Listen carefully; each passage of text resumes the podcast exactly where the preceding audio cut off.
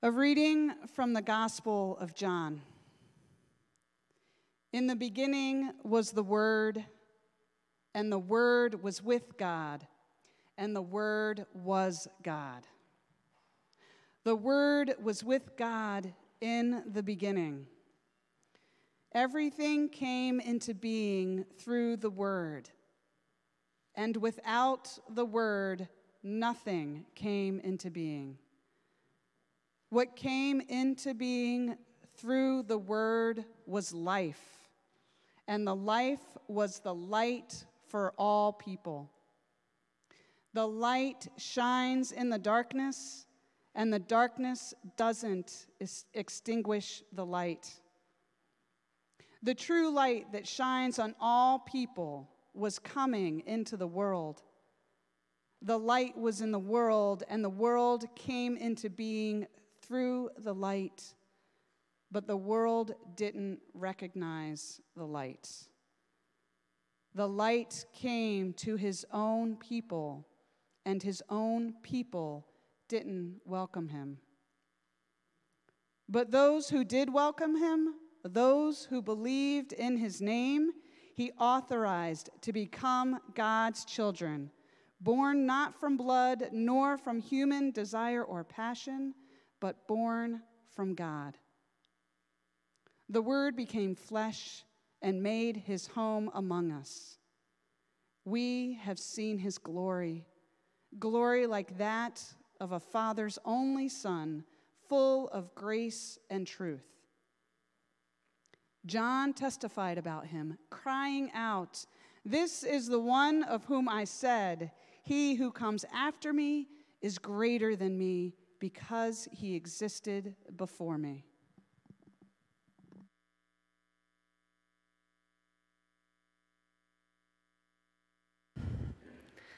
I'm Jonah. My pronouns are they, them, theirs. Good morning to you all. Uh, you know it's a serious one because I've brought a, a little selection from my library. These are my favorite kind of sermons. As I mentioned, my name is Jonah. I am uh, the lead pastor here at Zao, and I'm really excited to be in this series, Rebuilding Faith After Deconstruction.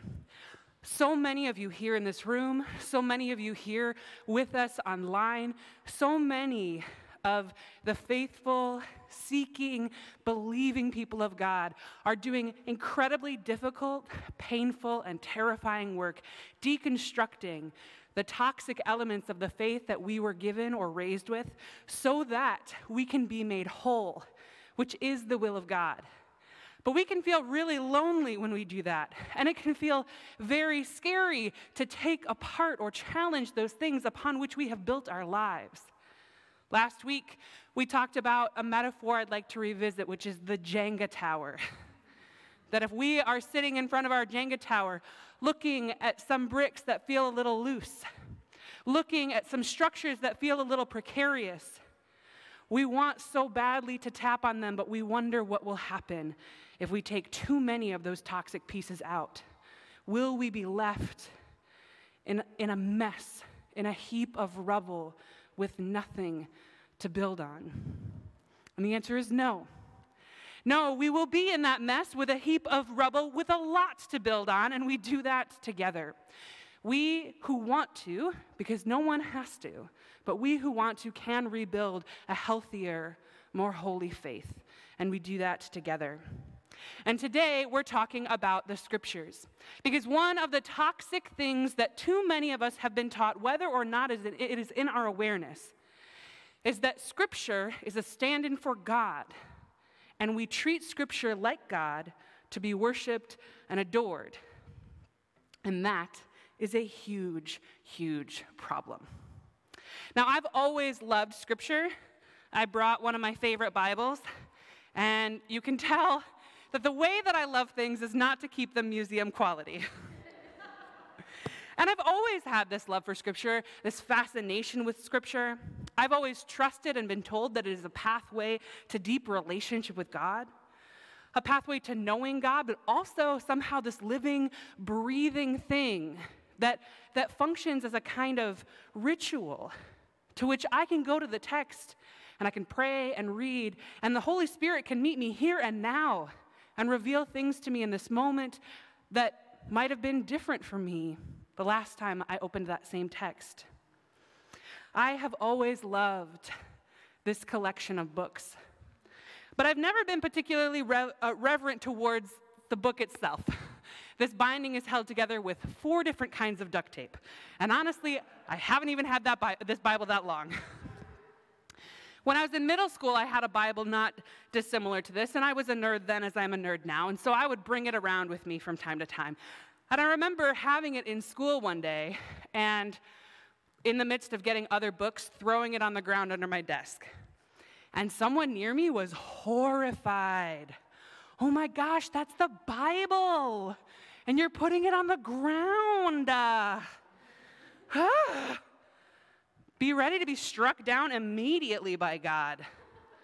And I was like very confused and fascinated by it because the meaning that I got from the scripture was so separate from the book itself.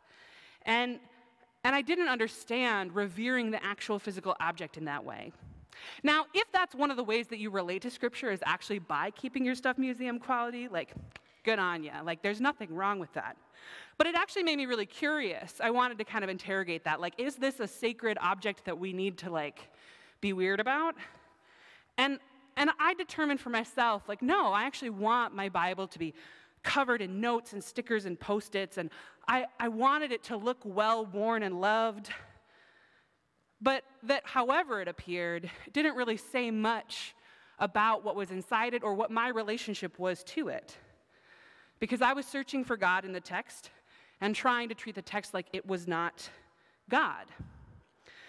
And over time, when I was in college, I actually found people who were like super into treating the Bible the same way. They were like, yeah, the, the, the binding itself, the paper itself, that's not what matters. It's the words on the page, and we should study it. You should cover it. And like, actually, it became like a mark of holiness whose Bible was like the most you know, who had the most colors, the best like legend of like, you know, pink means this and you know, whatever, right? And so people would really get into this. And and I found though that though I thought that there was kinship there, people really wanting to study and get into it, they loved the Bible in some ways that I really love the Bible. But they also had a different relationship to the words. Their relationship to the words was a little bit more rigid and authoritarian and inflexible. And they taught me to treat the words themselves as though they were God. And it was a lot harder to dispute that feeling. Because when I could say, like, oh no, God doesn't care if this book is on the desk or on the ground, sure. But if, if the words on the page held not just a pathway to God, but the only pathway to God, an infallible pathway to God, then it felt like if the text or the interpretation was toxic or harmful or abusive or just wrong, that suddenly challenging the words on the page meant challenging the word of God. And as some people through that passage we just read at me, they would tell me that the word was God. So who was I to disagree with God?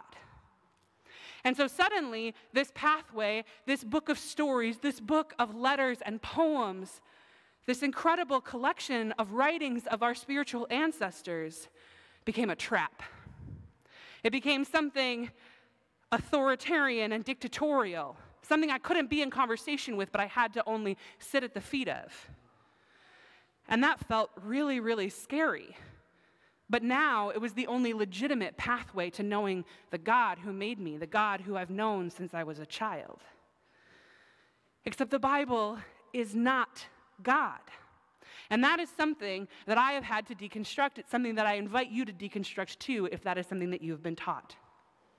So when we talk about the word, and so many, so many of us, or the, the communities that we have been ra- spiritually raised by, will refer to the word with the capital W, the word. And when they say the word, what are they talking about? They're talking about the Bible and they're talking about God. And this is a problem because the Bible is not God. But the scriptures, when the scriptures themselves refer to the word, what are the scriptures talking about? And here's where we have this beautiful passage, this incredible poetry from the beginning of the Gospel of John. In the beginning was the Word, and the Word was with God, and the Word was God. Now, I am familiar with some of the Greek here. But the reason I'm familiar with the Greek is not because of my Bible studies. I didn't learn this in church, I learned it in philosophy school.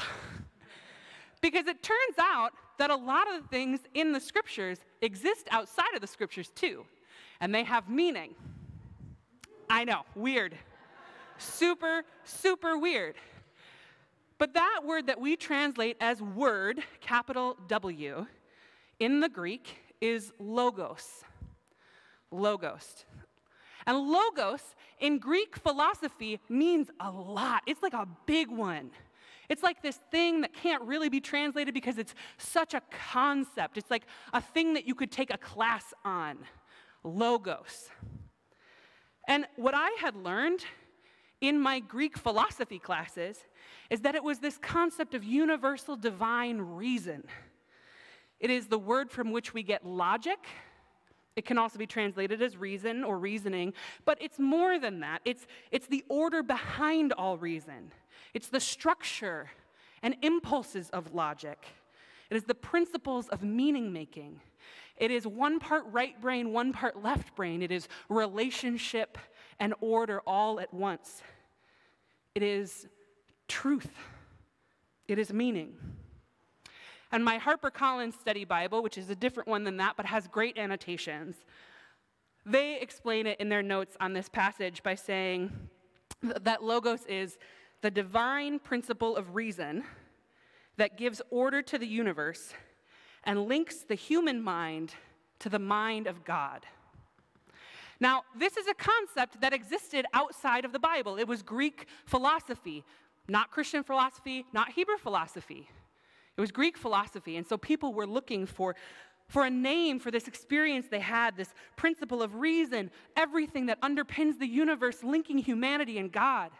And the author of John said, I know what that is. I know the Logos. The Logos has been here from the beginning. The Logos is with God and is God. The Logos came down and put on flesh. And people didn't recognize the Logos, but He is here for you and He is with you. And all things come into being through Him. His name is Jesus. Jesus is the Word. Jesus is the Word, and in that sense, the Word is God. But don't get it twisted. This isn't just writing on a page. This is the logic undergirding all of humanity, all of the cosmos, everything created. This is the reason, the order, the meaning, the relationship behind all things. And so when we, in our ignorance or in our shortcuts, end up thinking about that, talking about it, teaching about it as though it is simply the words on the page of Scripture, we have lost the entire beauty, the entire logic, the entire logos behind that part of the Scripture itself. When we read the Bible, it is a means of connecting with God. It is a means of tapping in to that meaning, that logos, that Jesus, who is God, who is with us, who brings all things into being.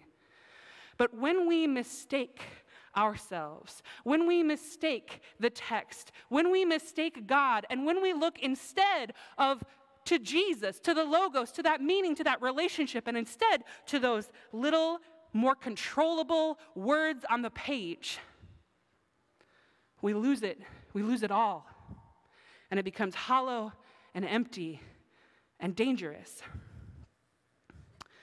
Now, we've been taught to worship the Bible or to confuse the Bible for God for a lot of reasons. And one of them, as I've already alluded to, alluded to, is because it's easier to control people with words on a text than to control people through their relationship with the divine logic of creation. I have more that I can do to manipulate the words on the page of the text than I can manipulate your intrinsic relationship to the God of all creation who brought you into being. And so it is to the advantage of anyone who's seeking authority and to be authoritarian to divert your attention away from the relationship you have with Jesus and towards words on a page that they can interpret for you. And that is the sin of the church over and over and over throughout history. And disagreement about the interpretation of the word, the words, has brought us the Reformation, a thousand different splits, different interpretations. And that is a good thing. That is a good thing. We must not mistake the text for God, especially because if you were here last week, you know about first and second naivete. First and second naivete is a, a set of complicated words that we use to describe a process of knowing, a process of relationship with faith. The first naivete is basically when you get taught what you get taught and you take it for granted because that's how we take in information. Then there is the distance that comes with reason and disagreement and questioning.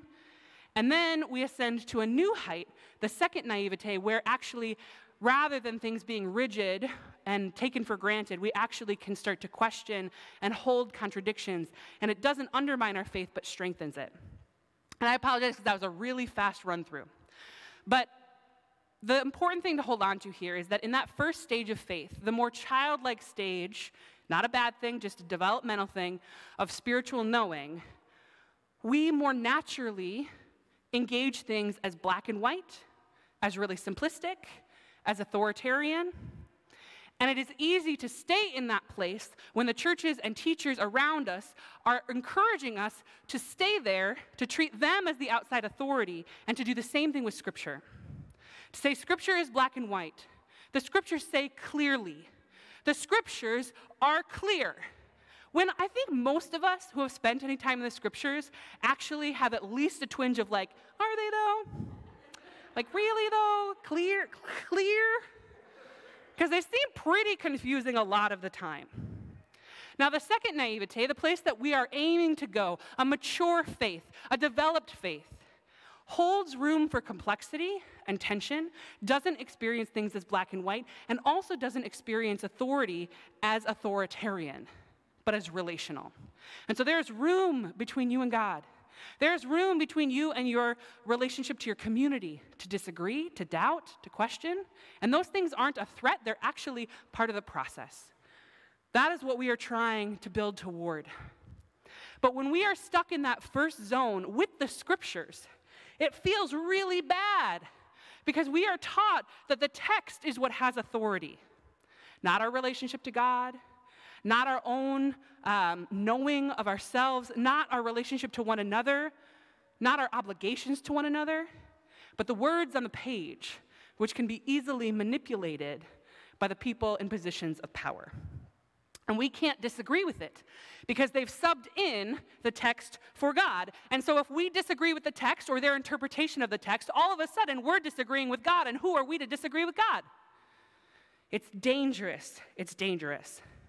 But actually, the reason that we read the Bible in the first place is because we have a relationship with God, is because we are seeking a relationship with God and we want to go deeper. And we trust that the Bible is a tool given to us by God for that task.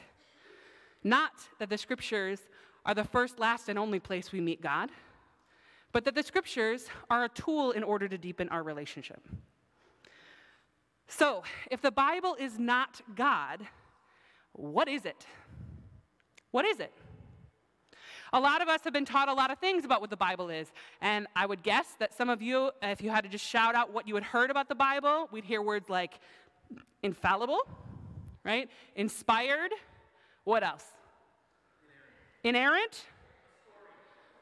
Say again? A story. A story. Instructions. Absolute. Breath. All right, so we've got a lot, a lot mixed in there. Not a lot of specifics other than it's right and you're wrong, though, right? Right, so some of those inerrant instructions, those are kind of like, okay, this is what the Bible is. It's clear, it's straightforward, it's going to tell you what to do. And then anything else that feels a little bit murkier just kind of gets subsumed under this, like, oh, it's a story, it's a love letter from God. God has some interesting letter components. If this is a love letter, there are some really dry bits, there are some really violent bits. I mean, 14 pages front and back. I'm just saying it is long. It is long. So, if we want to interrogate what the Bible is, we actually have to take a step back from what we've been taught. Because a lot of what we've been taught is kind of buzzwords about it, but not actually like, what is this document? How did it come to us? One of the questions I get asked most often is like, who decided what's in the Bible? Because the unspoken answer to that in churches, a lot of the times, is God. God decided what's in the Bible. Except that there were like actually a lot of committees. And in fact, there are still a lot of committees, and every translation is made by committee. And like, there's a bunch of human beings involved with it too. So we like to pretend that, like, back in the day, human beings were inspired magically by God to write perfect words on a perfect page. And now, human beings are flawed, so we're not involved in the process at all. We're just there to, like, read what God did a long time ago without any human intervention. And that doesn't really stack up, does it? So I think we need to either say that now we are just as capable of channeling the divine inspired words of God, always, or to say that, hey, maybe those people who wrote that stuff down were just like us. They were complicated and messy, and they got some stuff right and some stuff wrong. The committees that put it together were complicated and messy, got some stuff right and some stuff wrong. We could land somewhere in between, but we have to be clear about what we're saying. Because if we just avoid those questions, then we are leaning into that black and white authoritarian model that actually, like, the real problem with the Jenga tower is that it is built on nothing. It is built on avoidance. It is built on saying, ah, the answer is always God, probably. right? Like, it's turtles all the way down. This is not going to hold up. So, what is the Bible? I'll tell you what I believe the Bible is. I'm reading this from the What We Believe section of the Zao website, but cards on the table, I did write it. So truly it is what I believe. I believe, we believe, that the Bible is a gift from God, crafted and curated by a community of ancestors of the faith. The Bible is not a single book, but a library containing works of many genres. These poems, letters, myths, histories, legal documents, apocalyptic writings, and more create a rich tapestry of God's wisdom as received and understood by the people of God throughout history. We interpret these scriptures beginning with the teachings of Jesus in the Synoptic Gospels by intentionally reading from the margins. That is, beginning as Jesus did with the experience and needs of those who have been harmed or excluded, most centered. The Bible is ancient. The Bible is weird. The Bible is holy. Like, I just want you to, to, to, pause for a second and think about how old this document is. Like, we talk about, you know, 2,000 years ago, that's the New Testament, but like 1,000 or so years more, is some of the other important writings. Like 3,000 years ago, I want you to project that into the future. I want you to think about the year 5022. And what might feel a little different then? like, like, we thought there were going to be hover cars like five minutes ago.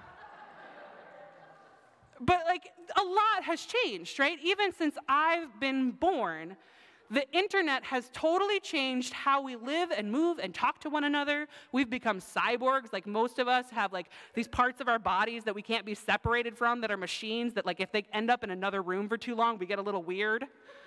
Like that's happened in my lifetime. So think 3,000 years into the future how different things are going to be and then have the respect for the text to know that that is how far in the future we are from when some of this was written. A lot changes a lot of meaning changes, which doesn't mean that there isn't ancient and eternal truth. But it means that it's going to look really different and sound really different and not conform to our expectations. And we need to meet the scriptures where they are, at least as much as the scriptures are going to meet us where we are. The Bible is complicated and weird. It contains contradictions and differing opinions. Now, I know everyone's bent out of shape about mistranslation. That's one of the things you encounter here first is like, okay, so you're just talking about mistranslation, right? I'm like, I get it. I get it. We want to find a way to have problems with the text while upholding the fundamental internal sacredness of the text. But the way we talk about mistranslation is as though there is a perfect version of the text that we could get if we were just to translate it correctly. As though there are errors that could be corrected, and if we corrected those errors, the whole Bible would make sense. But translation is just one very technical aspect of something much broader, which is interpretation. All translation is interpretation. One of my classmates at that philosophy school did his thesis as a, a translation, and I remember um, reading his introduction. He was translating a German philosopher from German into English. And he said in his introduction something to the effect of like, there is there is no direct, there's no such thing as a direct translation.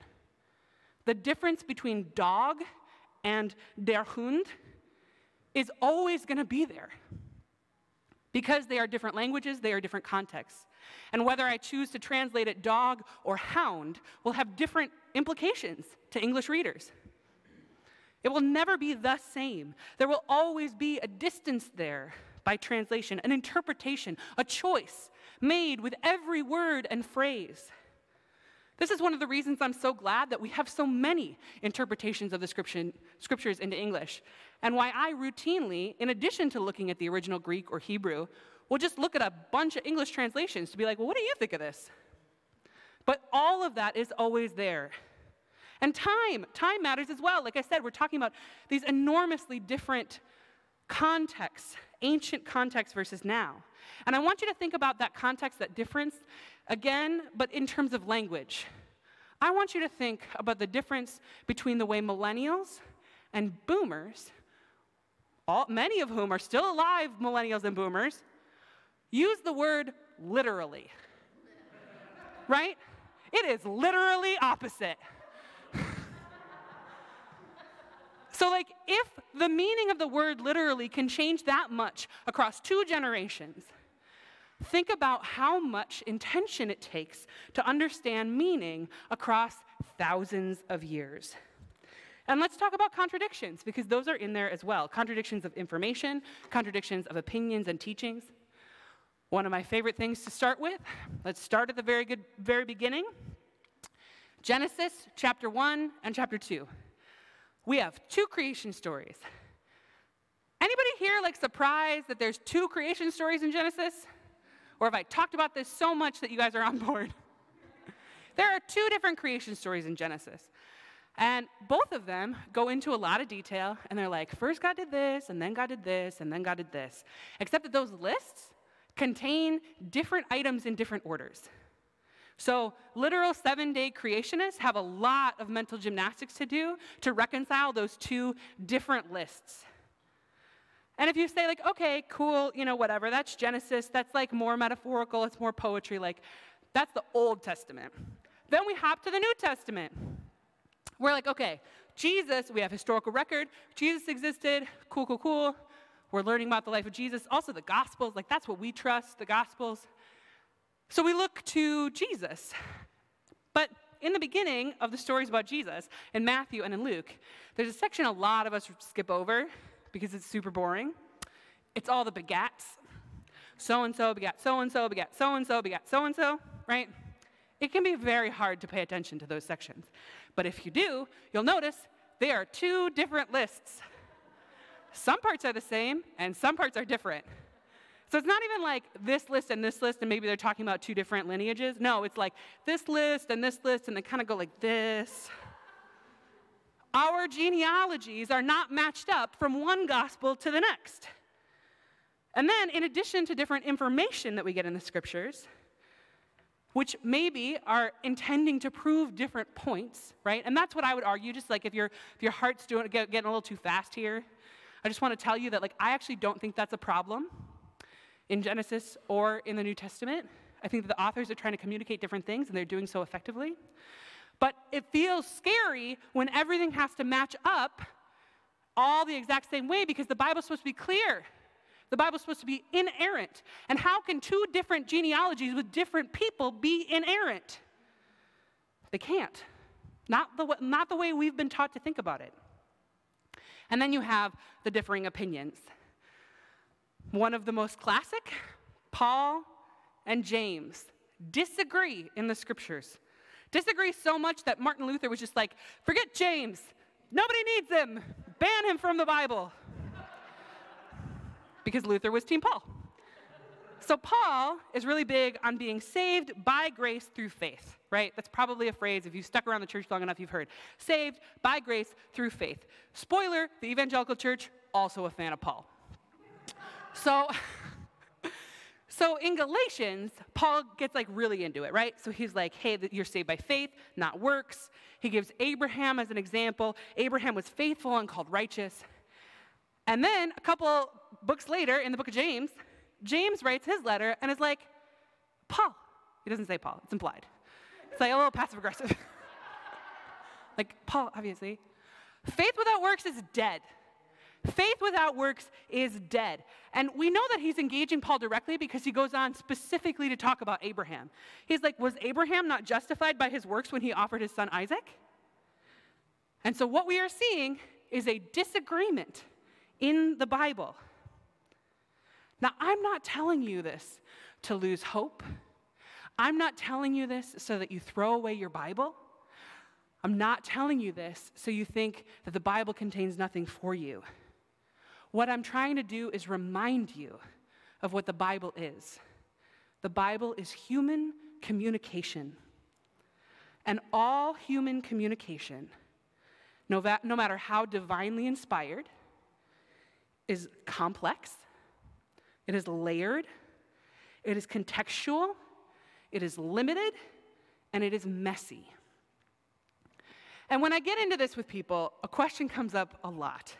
And it's a question that I relate to from the core of my being. It is a frustrated and frightened question that says, Why would God give us a Bible that was so confusing? And my honest rebuttal is to say, like, hey, I hear you.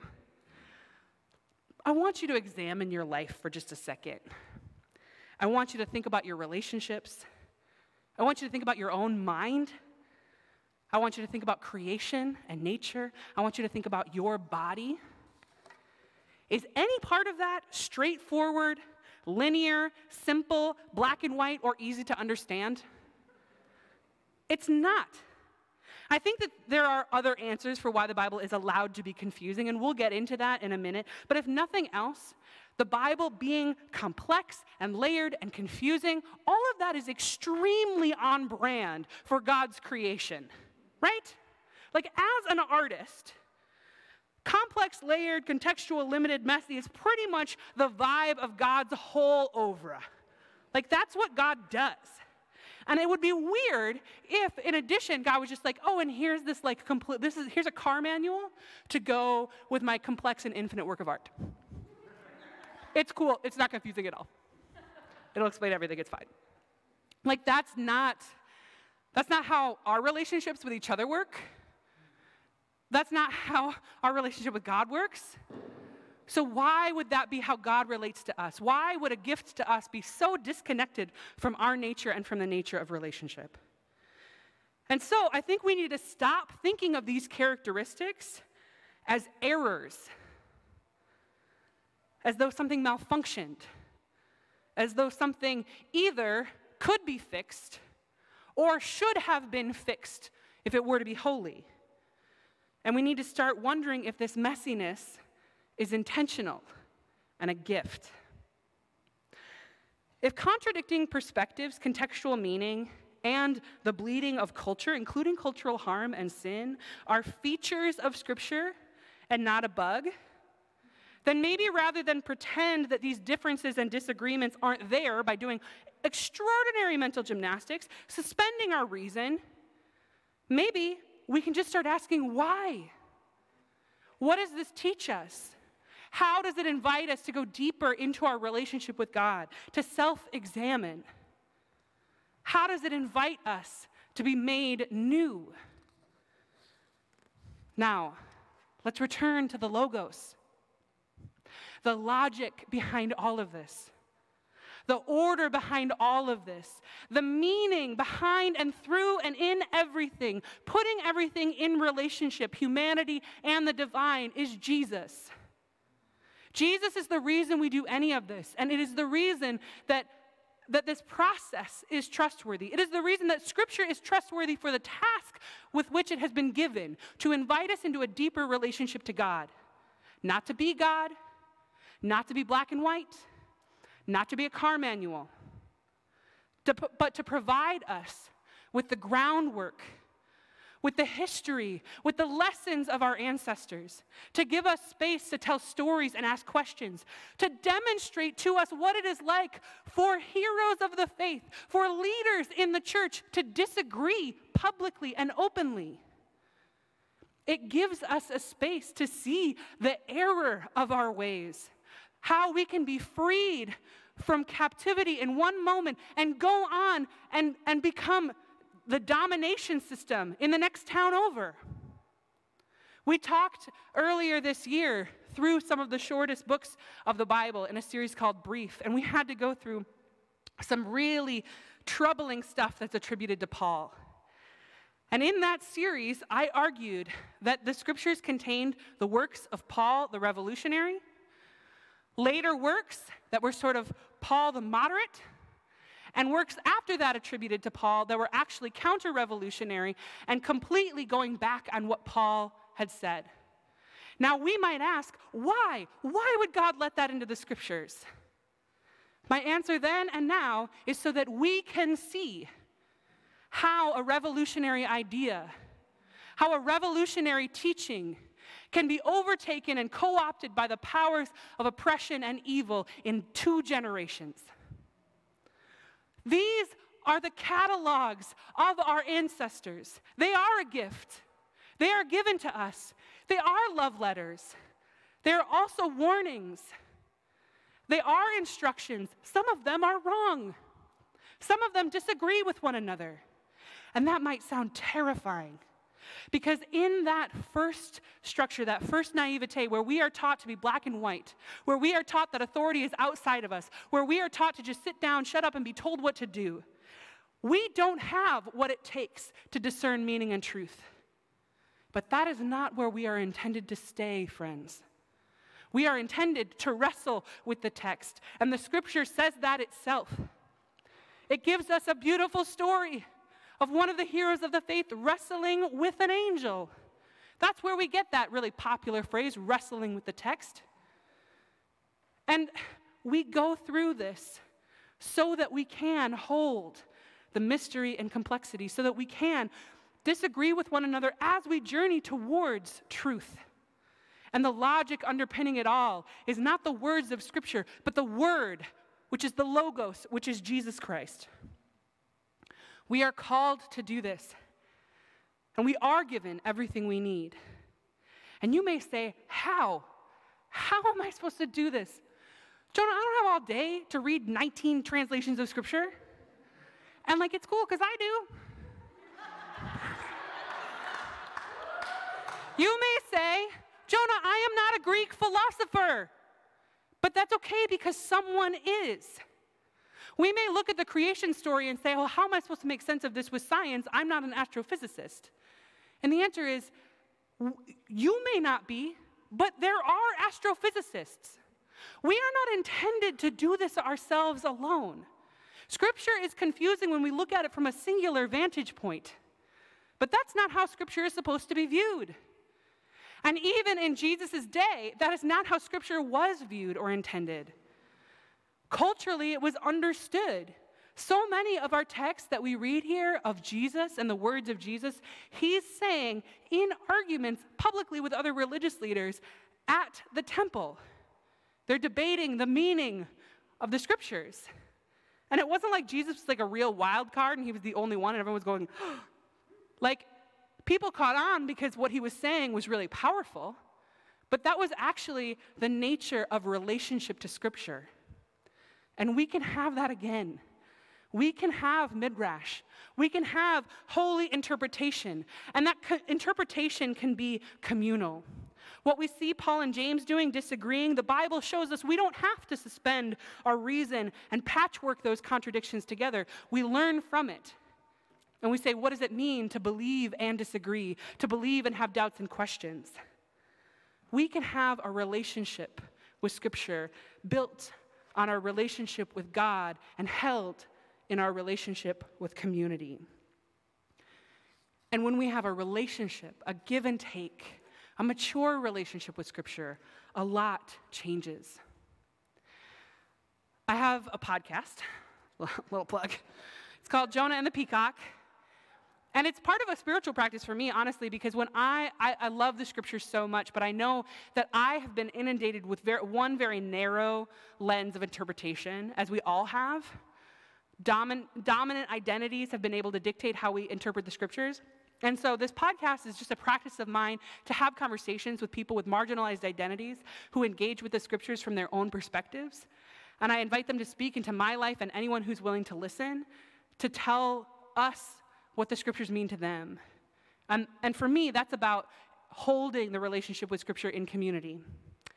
And I really appreciate um, in season one, uh, one season already came out, season two is in, in production right now. And one of my guests, Elle Dowd, she said this about scripture. She, she described her close relationship with Scripture and how having a close relationship allowed her to push back against Scripture like you can a good friend. She said, When you have a relationship in your life that you're not quite sure about, like, are they going to leave me? Are they still going to love me? It's really hard to have conflict or tension because you're not quite sure about the relationship. But when you have a friend or loved one that you really know and you really trust, it's okay to disagree and push back. And you can even maybe have some tension. But you know you're going to hang in there with each other, and that's how I feel about Scripture. Is that I feel like I get to know the Bible well enough that I get to talk back to it. And I was able to say, okay, I reject this part. This is oppressive. Or time to reframe this, or time to reclaim this and totally subvert it and flip it on its head in a way that's liberatory. You can have that kind of relationship with Scripture. We can build that kind of relationship with Scripture. And it feels very, very different. And so I invite you to honor the Bible, to trust the Bible, not as God, but as a gift, as a collection. In season two, in this, you know, these new interviews that I'm doing for season two of Jonah and the Peacock, I've ended with a new question that's become a really important one to me which is who are you reading Scripture with? So if Scripture is, is a gift to deepen your relationship with God, but it is best held in relationship with community, who are you reading with? Now, that could be your Bible study, your small group, but for a lot of us, because we're not all Greek philosophers or astrophysicists, or because we're aware of our own privilege, our own limitations in, in our perspective, we intentionally read with people who are writing books on it, dedicating their lives to it. I want to share with you a couple of people that I read the scriptures with, a couple of books that I think are really helpful if you're looking for a place to start. The first one is the, is the most accessible and least controversial. It's Adam Hamilton, who is a megachurch pastor in this denomination and tr- doesn't say things that would alienate his 20 some thousand member congregation. And so, like, this is not super controversial. What I love about it is he does, an, he does an incredible job of explaining a way to approach Scripture that allows you to identify what's contextual and no longer true, and also to identify what was never true that is in the Bible, which feels like a completely radical thing to do. but he has done it in a way that's completely mainstream. So if all of this is feeling a little too freaky for you, I really recommend you start with Making Sense of the Bible by Adam Hamilton. Another one that I love if you're trying to connect to a love for Scripture, if you are like me and you love storytelling and finding meaning, if you would like the Bible a lot more, if we admitted that most of the stories should start with the phrase once upon a time, read Inspired by Rachel Held Evans. Her love for Scripture is so palpable. And I really relate to it, and it helped me reclaim why I love Scripture in a way that's totally separate from some of the church garbage that taught me to hate Scripture. Inspired by Rachel Held Evans, I really recommend it. If you want some of the mechanics, if you're like, wait a minute, I really do want to know what the Bible is, then I really recommend the scholar Peter Enns. He's got a couple of great books. One of them um, is What We Get Wrong About the Bible, but this one is called How the Bible Actually Works. I apologize, I don't have the cover on it. How the Bible Actually Works by Peter Enns is a very accessible, really, really well researched and well articulated um, understanding of the origins of the Bible. And uh, I, I, relied on some of it um, for this very sermon, so I really recommend that. And finally, if you're like varsity level, I want to get into it, and I'm okay with sitting with the contradictory and difficult parts of the text, and I really want to know how some of this gets really like nitty gritty and, and gross. Anything by Wil Gafney. Wil Gafney, um, I meant to grab the Womanist uh, Midrash.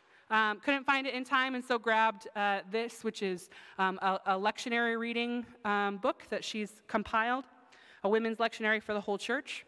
But Wil Gafney is a scholar that I look to a lot when I'm trying to trouble my interpretations of the text and understand them from a different vantage point.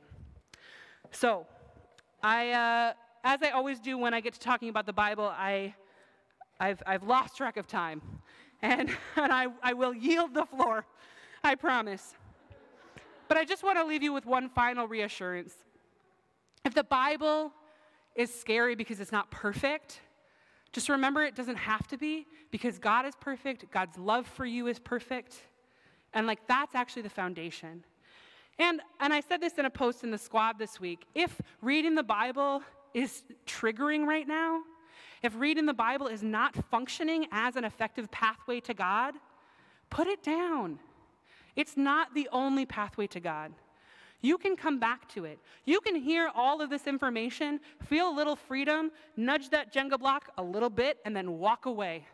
It will be there. You can come back to it. But you don't have to sit with this text. It is not the only pathway to God. And because it is not God, it can actually be an obstacle to spending time with God. So if you're having a hard time connecting with God through the text, you, one faithful response is to put it down and find a different way to connect with God. One is music. We're about to do that. Spend some time with music, spend some time with nature. But this is not the only way to connect to God, and don't let it become an obstacle. And, and finally, you don't have to do this alone. And if the only time you encounter the Bible is when you come here and hear me gush about it, great. We can do that in the safety of community. You can hang out in the living room afterward and talk about how wrong I was, and that's great too. I'll, I'll be the James to your Paul. We can have it out. Notice how I'm James there. All right, let us pray. Good and holy God, we thank you for hanging tight with us through all of this. You are a God of messy and weird and complicated things, and we hate that sometimes. But it is how you have made us, it is how you have related to us. And God, we do thank you for the wisdom behind all of that, for the logos, for the logic, for who you are, Jesus. God, we pray that you would protect us that you would honor us as we search for you, and that you would teach us to honor our own journey, ourselves, and one another. God, may we lift one another up. May we lean on your word, but only insofar as it brings us closer to you. God, you are good. May we trust in your goodness and be changed by it. Amen.